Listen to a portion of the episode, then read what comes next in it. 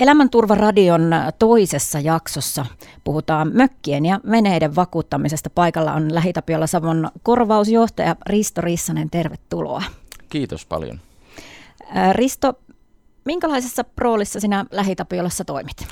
No minä työskentelen korvausjohtajan tehtävissä tässä meidän Lähitapiolla Savon alueyhtiössä, eli vastaan meidän alueyhtiön korvaus- ja riskienhallintapalveluista, että – siinä on mulla, mulla semmoinen ajan 20 hengen tiimi tukena ja tuota, päivittäin siellä korvauksia hoidellaan ja otetaan vahinkoilmoituksia vastaan ja neuvotaan asiakkaita niiden vahinkoasioiden kanssa. Niin tuo neuvonta on varmaan semmoinen tärkeä Kyllä. tehtävä siinä. se on ihan keskeisin ja se vahinkotapahtumahan useimmiten asiakkaalle niin kuin ainutkertainen tilanne. Se tulee yllättäen voi olla, että ei ole minkäännäköistä kokemusta, että miten tässä tilanteessa tulisi toimia, niin se on se meidän keskeinen tehtävä, että autetaan asiakasta sitten pääsemään ikään kuin sen vahingon kanssa eteenpäin ja sitten takaisin arkeen, arkeen taas. Niin, täällä Pohjois-Savon alueella kun elellään, niin tietysti ollaan vilkkaalla mökkiseudulla.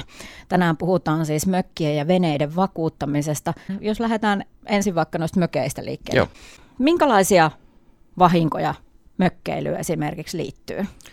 No kyllä mökkeilyyn liittyy hyvin monenlaisia vahinkoja, että meillä tietysti täällä Savossa, Savossa tämä olemme ihan Suomen vilkkaimpia mökki, mökkialueita ja Kuopio on, taitaa olla, olla kesämökkikuntana Suomen suurin, niin hyvin monenlaisia vahinkojahan siellä on. Et ehkä semmoinen tyypillinen, mitä ekana tulee mieleen, niin puhutaan niin kuin palovahingoista tai myrskyjen aiheuttamista vahingoista, mutta itse asiassa määrällisesti kaikista eniten mökkeilyyn liittyy ihan tämmöisiä tapaturmia, henkilövahinkoja. Eli siellä touhutaan hyvin paljon, paljon erilaisia asioita, tulee nyrjähtämisiä nilkoille ja joskus jopa saattaa halohakkuussa tapahtuu jotakin. Ja sitten ihan tuolla luonnossa liikkuessa punkit, kaiken näköiset käärmeet, tämän tyyppisiä ihan, ihan tuota, jotka vaatii sitten lääkäri apua, niin niitä sattuu määrällisesti paljon. Palovahinkoja toki sattuu. Siellä käsitellään paljon tulta, lämmitellään saunaa ja lämmitellään paljon ja niin edelleen. Että tässä meidän Savo-alueella niin sattuu noin sata palovahinkoa vuositasolla, jotka liittyy mökkeilyyn. Mutta se ei onneksi niin kuin määrällisesti ole kuitenkaan se suuri ryhmä. Toki ne välillä on tosi vakavia sitten ne palovahingot. Niin, tuossa kun ollaan puhuttu, että tähän on vilkasta mökkiseutua, niin sitten myös varmaan niitä, niitä vahinkoja tällä alueella enemmän sattuu verrattuna muualle. Kyllä, kyllä tuota, Kuopion seutu ja Savo, Savo yleensäkin, niin tuota, esimerkiksi Keski-Suomeen verrattuna meillä sattuu ihan jonkun verran enemmän, mikä johtuu tietenkin siitä, että niitä mökkejä täällä on. Et täällähän mökkeilee hyvin paljon muualta Suomesta ihmisiä, että kaikki vahingot ei satu meille savolaisille, mutta – sijainti, sijainti kuitenkin niille mökille on usein täällä, niin sitä myöten niitä täällä myös sitten sattuu. No jos vakuutusten näkökulmasta mietitään, niin miten tuo mökki tai pitäisikö puhua, että vapaa-ajan asunto pitäisi vakuuttaa? No kyllä se vakuuttaminen on, on aika lailla samantyyppistä kuin ihan omakotitalojen tai, tai kotien vakuuttaminen ylipäätään, että tietenkin huolehditaan se itse mökkirakennus ja siellä oleva irtaimisto – ja sitten vähän riippuen asiakkaan tarpeesta, että palovakuutus on se suppein, suppein joka korvaa, tai se on niin kuin palot ja myrskyvahingot korvaava vakuutus, että se on se, mikä sillä aina on, kun vakuutetaan, mutta sitten voi olla hyvinkin laajoja vakuutuksia. Tänä päivänä monet mökit on tosi hyvin, hyvin varusteltu, että siellä on elektroniikkaa, tekniikkaa, monenlaista, niin käytännössä niissä tilanteissa ne vakuutetaan ihan kuin se varsinainen kotiikin sitten, vaikkapa niiden laiterikkojen varalta. Vakuuttaako ihmiset aina varmasti tuo mökkinsä? Kyllä, se on aika lailla semmoinen, että tänä päivänä sanoisin, että vakuuttamisaste on tosi hyvä, mutta se, missä, missä vielä niin kuin petrattavaa riittää, niin on sitten se itsensä vakuuttaminen, että nimenomaan niitä tapaturmia, sairastumisia varten, niin aika usein se tilanne on se, että ne autot ja mökit on huolehdittu, mutta sitten kun pohditaan, että no entäs jos sulle itsellesi sattuu jotakin, niin siinä vaiheessa havahdutaan siihen, että hetkinen, että minutkinhan pitäisi vakuuttaa. No hypätään tässä vaiheessa sitten tuonne veneiden puolelle. Lähitapiolla Savon korvausjohtaja Risto Rissanen, minkälaisia on tämmöiset tyypilliset veneilyvahingot?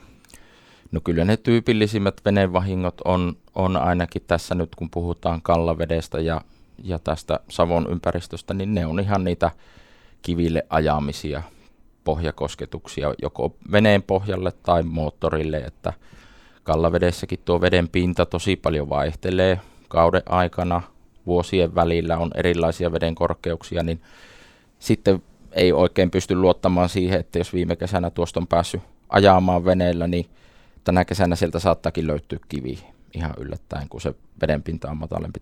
Ne on varmaan niitä tyypillisiä. Sitten toki riippuen kesästä, niin myrskyt aiheuttaa vahinkoja. Et siellä puolella sitten niin kuin korostuu se veneen kiinnittäminen, että jos kiinnitys pettää, niin myrskyllä kyllä sitten sattuu vahinkoja, että veneet ajautuu sitten rantakivikkoon ja hakkautuu siellä ja voivat jopa pahimmassa tapauksessa ihan upotakin, että niitäkin aina muutamia kesässään sattuu, että se vene menetetään käytännössä kokonaan, kun se uppoo. Veneilysuosio on tässä viime vuosien aikana käsittääkseni kasvanut aika reippaanlaisesti. Näkyy varmaan myös tuolla vakuutusrintamalla. Kyllä, va- valitettavasti tehdään ennätyksiä melkein kesä toisensa jälkeen vahinkomäärissä, että tässä on oikeastaan kaksi, kaksi tekijää, mikä täällä meidän seudulla vaikuttaa. Ensinnäkin tietysti korona on lisännyt veneilyn suosiota, on, on pysytty kotimaassa ja, ja tuota, panostettu ehkä sen tyyppiseen harrastamiseen. Ja sitten säät. Viime kesät on ollut aika lailla ihanteellisia veneilysäitten näkökulmasta, eli silloin liikutaan tietenkin paljon vesillä ja väistämättä silloin myös sattuu niitä vahinkoja. Mitä tota veneen vakuuttamisessa pitäisi ottaa huomioon? No oikeastaan siellä on vähän samantyyppiset asiat kuin tuossa kesämökkien suhteen, että katsotaan vähän, että minkä tyyppistä turvaa halutaan. Ehkä enemmän vaikuttaa siihen sitten se veneen ikä, hinta, minkä tyyppinen vene on kysymyksessä, että, että siellä yleensä halutaan turvata nimenomaan ne karille ajot, pohjakosketukset, tämän tyyppiset asiat. Isompien veneiden osalta sitten mietitään myös sitä, että mitä tapahtuu, jos matka keskeytyy tai mitä tapahtuu, jos veneestä rikkoutuu joku, että se joudutaan kesken kauden nostamaan sieltä ylös ja miten niitä kuluja korvataan. Että, mutta kyllä se lähtee aika lailla samoista asioista, että pohditaan se tarve asiakkaan kanssa, minkä tyyppisiä vahinkoja halutaan sillä vakuutuksella kattaa ja laajuus sen mukaisesti. Vahinko voi sattua siellä vesillä tai sitten kun ei olla vielä edes päästy vesille, ollaan vasta laskemassa venettä vesille. Kyllä, joo, näitäkin toki tulee, että, että tässä kauden alussa, alussa on se tilanne, että monesti on aika kiire päästä sinne vesille, kelit lämpenee ja, ja alkaa tulla se houkutus lähteä veneilemään ja sitten saattaa ollakin vähän kiire sen veneen laskun kanssa ja siinä voi sattua onnettomuuksia, että sekä veneelle, mutta ikävä kyllä myös voi sattua henkilövahinkoja sitten varsinkin isompien painavempien veneiden kanssa, että ne, ne on aina riskipaikkoja, kun sitä venettä sinne vesille lasketaan. Ja toinen on tietysti syksyllä sitten veneiden nosto. Että sekin on, on semmoinen oma riskipaikkansa, että, että miten se onnistuu ja mitä isompi vene, niin sitä suuremmat riskit tietenkin niihin laskuun ja nostoon liittyy. Venetraileriin liittyvä asia on, on aika yleinen, että siinä kohtaa, kun sitä ollaan siitä trailerilta pudottamassa, niin se tosiaan putoaa vähän niin kuin hallitsemattomasti, että se ei suju niin sulavasti sinne veteen meneminen, vaan se saattaa luiskahtaa siitä jo vähän niin kuin kuivalle maalle ja siinä aina jotakin rikkoutumista sitten tulee. Ehkä siellä nostopuolella voi olla sitten, niin tuota, sattuu ihan näitä, että pettää joku kiinnitys vaikka kiinnitysköysi tai nostoköysi tai muuta, että semmoisia äkillisiä voi, voi tulla kyllä myös siinä nostovaiheessa.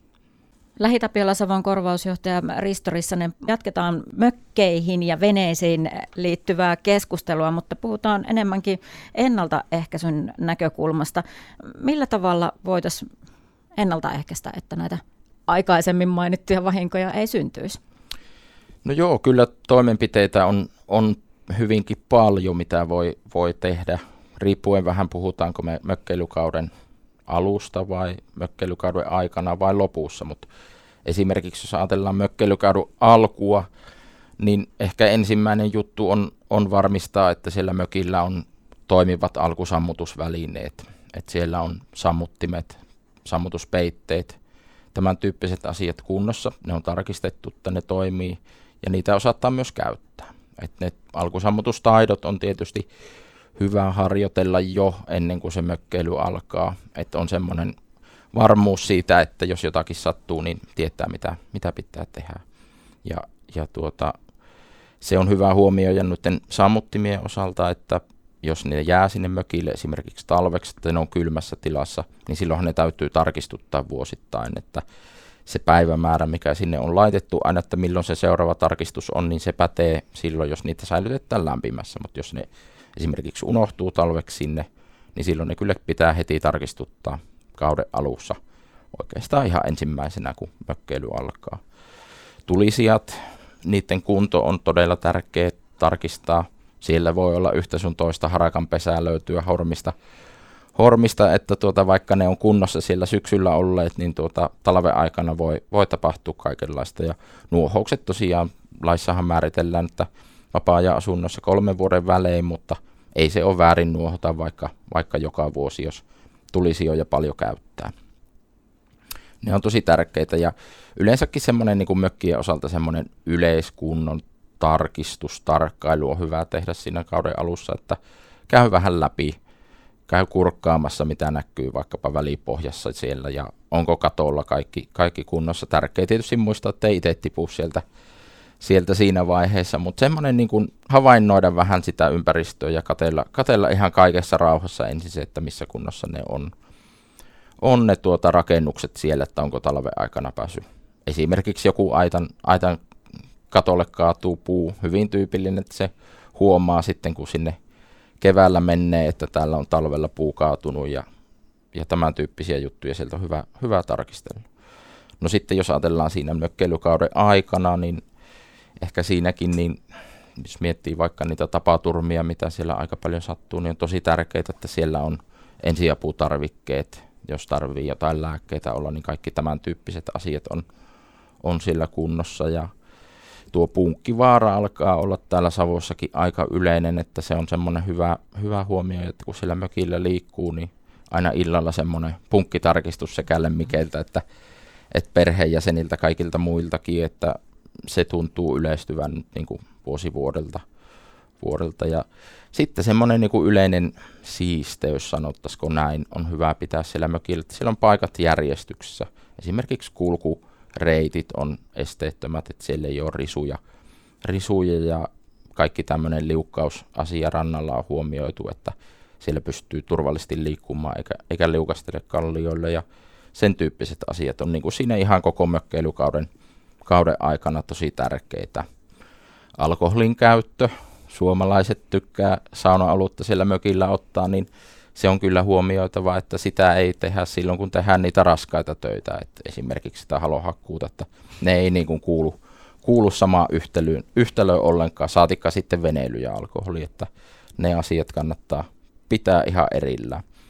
Semmoinen, mikä on hyvä myös, varsinkin jos mökki on jossakin vähän syrjäisemmässä paikassa, saaressa esimerkiksi, niin siellä mökillä on hyvä olla ihan kirjallisena semmoinen hätäilmoituksen tekemiseen liittyvä ohje. Niitä saa tuolta pelastuslaitoksen sivuilta tulostettua, johon voi merkitä esimerkiksi sen paikan sijainnin. Jos sinne ei ole osoitetta, niin sen voi esimerkiksi koordinaateilla laittaa siihen.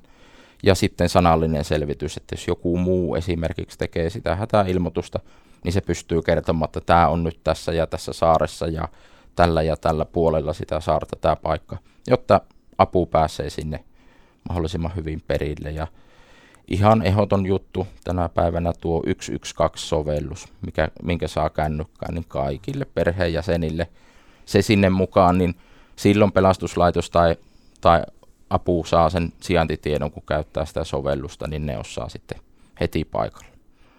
No sitten jos mietitään mökkeilykauden loppua, niin sitten tietysti on hyvä katsoa, että siellä jää paikat sillä lailla suojatuksi, että ei jää ikkunoita auki, ovia auki. On tarvittaessa pressutettu paikkoja, jos haluaa jotakin, jotakin laittaa. Ja jos se mökki jää kylmäksi, niin sitten vesijohtoverkosto, jos sillä semmoinen löytyy, niin täytyy tyhjentää, ettei pääse jäätymään talvella. Ja Sitten taas, jos mökki jää lämpimäksi, pidetään talvellakin sitä lämpimänä, niin silloin on hyvä huomata, että pelkällä ilmalämpöpumpulla ei voi möki, mökin lämmitystä hoitaa. Että ne on tosi herkkiä talven aikana sähköverkon häiriöille, että jos sähköt katkii vaikka pieneksi hetkeksi, niin se pumppu ei välttämättä lähde enää uudestaan päälle. Eli jos pidetään lämpimänä, niin pitää olla joku muukin lämmönlähde siellä kuin se ilmalämpöpumppu.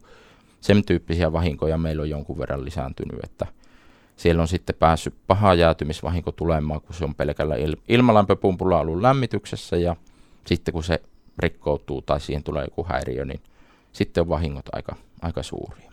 Siinä tuli kattavasti nyt tuohon mökkeihin liittyen ennaltaehkäiseviä neuvoja, mutta tota, jos siirrytään tuonne veneiden Joo. puolelle.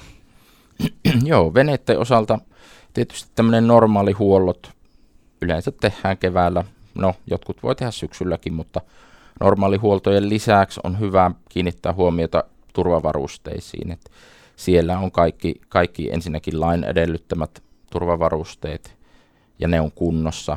Kiinnitysköydet on tosi tärkeä, että ne on, jos niitä ei ole uusittu esimerkiksi, niin ne saattaa olla aika heikossa kunnossa vuosien jälkeen, niin ne on syytä tarkistella, tarkistella ja esimerkiksi merikartat on hyvä olla ajan tasalla. Sieltä löytyy yleensä ne kivet, mitkä on tiedossa, niin ne on sinne karttaan merkitty, mutta nekin pitää aina välillä päivittää ne kartat ja ne päivittyy, et varsinkin jos liikkuu niin kuin enempi tuntemattomilla vesillä, vesillä tuolla kallavedelläkin, niin tuota, tosi tärkeää, että ne merikartat on, on ajan tasalla sitten. Et siinä on varmaan niin kuin ihan, ihan näitä keskeisiä juttuja. Pelastusliivien käyttöä ei voi liikaa korostaa, että kaikilla on oikein kokoiset pelastusliivit ja mielellään ne pitää olla myös päällä, että sitä paljon näkee, että ne otetaan vähän niin kuin lain vuoksi sinne veneeseen jonnekin, sitten ne on siellä pohjalla jossakin lattialla hytissä, mutta kyllä ne pitäisi olla päällä, päällä että silloin se yleensä se onnettomuus sattuu niin nopeasti, että ei siinä pelastusliiviä pysty pukemaan silloin, kun se tarve tulee, niin parempi laittaa jo heti rannassa ne sitten päälle. Viime vuosien ilmiö liittyy tuohon veneissä käytettävään polttoaineeseen, eli tämmöinen biodieselbakteeri, mikä on nyt yleistynyt tietenkin biodieselin käytön yleistymisen myötä. Eli se on semmoinen inhottava juttu, että jos, jos on veneessä tankissa on biodieseliä, ja se esimerkiksi seisoo se polttoaine siellä, vaikkapa talvisäilytyksessä se on se polttoaine siellä, niin se bakteeri saattaa aiheuttaa semmoista kasvustoa sinne tankkiin. Siitä tulee semmoista leväämäistä mönjää, voisiko sanoa, joka tuota, pahimmillaan jopa rikkoo sen koko veneen moottoristo ja polttoaineen syötön, jos se sinne asti pääsee. Mutta vähintäänkin se tukkii suodattimet, jolloin se vene lakkaa toimimasta aivan yllättäen ja sen puhistaminen on tosi työlästä ja kallista. Siinä saattaa olla useamman päivän homma pelkästään sen tankin puhistamisessa. Et se on semmoinen, mitä nyt on havaittu ja tuolla nuo meidän, meidän vene, venekorjaamokumppanit varoittelee tosi paljon siitä, että ei kannata biodieseliä seisottaa siellä tankissa. Tai jos se on seissy, niin sitten ainakin keväällä tarkistetaan se tankki, että onko sitä kasvustoa päässyt syntymään sinne. Itsekin tuossa muutamia viikkoja sitten näin semmoisen veneen suodattimen, joka oli tukkiutunut tästä, niin oli se kyllä aika, aika huikean näköinen, että en olisi uskonut, että semmoinen mitätön bakteeri pystyy niin isoja tuhoja venneessä aiheuttamaan. Se ja. on melkein semmoista lusikoitavaa, lapioitavaa evästä sitten, kun se oikein, oikein niin kuin pahaksi pääsee, että todella inhottavaa saada puhtaaksi sitten. Sekä veneiden että traktoreiden ongelmahan se on, on, että sitten niin kuin autojen suhteen ei niinkään, että kun se kierto on paljon nopeampaa, mutta se, se tulee se ongelma silloin, jos se polttoaine seisoo pitkään, että sitä ei, ei niin kuin kierrätetä niin sanotusti, niin se on käytännössä säilytyskauden aikana syntyvä, talvisäilytyskauden aikana syntyvä juttu. No ehkä sitten, jos miettii jo, vaikkei näin, näin alkukesästä sitä kauden loppumista vielä haluaisi miettiä, mutta tuota, kyllähän siinä niin kuin tosi tärkeä, tärkeä homma noiden veneiden kanssa on sitten, kun veneilykausi loppuu, että se suojataan hyvin, kun laitetaan talvisäilytykseen. Että tänä päivänä on esimerkiksi Kuopiossa on tämmöisiä veneen säilytyspalveluita, että saa ihan sisätiloissa suojassa halutessaan venettä säilyttää, mutta jos se jää ulkosalle vaikka sinne mökkirantaan, niin varmistetaan se, että esimerkiksi lumi ei pääse sitä venettä rikkomaan. tosi yleisiä, yleisiä vahinkoja talvella on ne, että siellä on esimerkiksi joku kevyt suojakatos, pressukatos veneen päällä ja siihen sataa lunta kovasti ja kevät talvella se sitten romahtaa ja rikkoo sen veneen, että se on kyllä tärkeä miettiä huolella, että se lumen paino voi olla tosi suuri sitten siellä kevät talvella ja varsinkin jos sinne ei pääse talven aikana esimerkiksi pudottelemaan sitä lunta sieltä pois, niin silloin saattaa olla tosi pahoja vahinkoja siellä sitten edessä. Savolaiset ollaan ahkeria mökkeilijöitä ja veneilijöitä ja pidän sitä kyllä niin kuin itsekin tosi, tosi kivana harrastuksena molempia, molempia ja tuota, toivotan tietysti kaikille meille savolaisille, että säät suosii ja, ja tuota, saadaan oikein hyvää tämmöinen mökkeily- ja veneilykesä ja sitä myöten jaksetaan taas sitten sitä harmaata syksyäkin paremmin, kun on päästy kesällä vähän rentoutumaan. Oikein mukavaa kesää vaan kaikille kuulijoille. Kiitos Lähi-Tapiola Savon korvausjohtaja Risto Rissanen. Kiitos.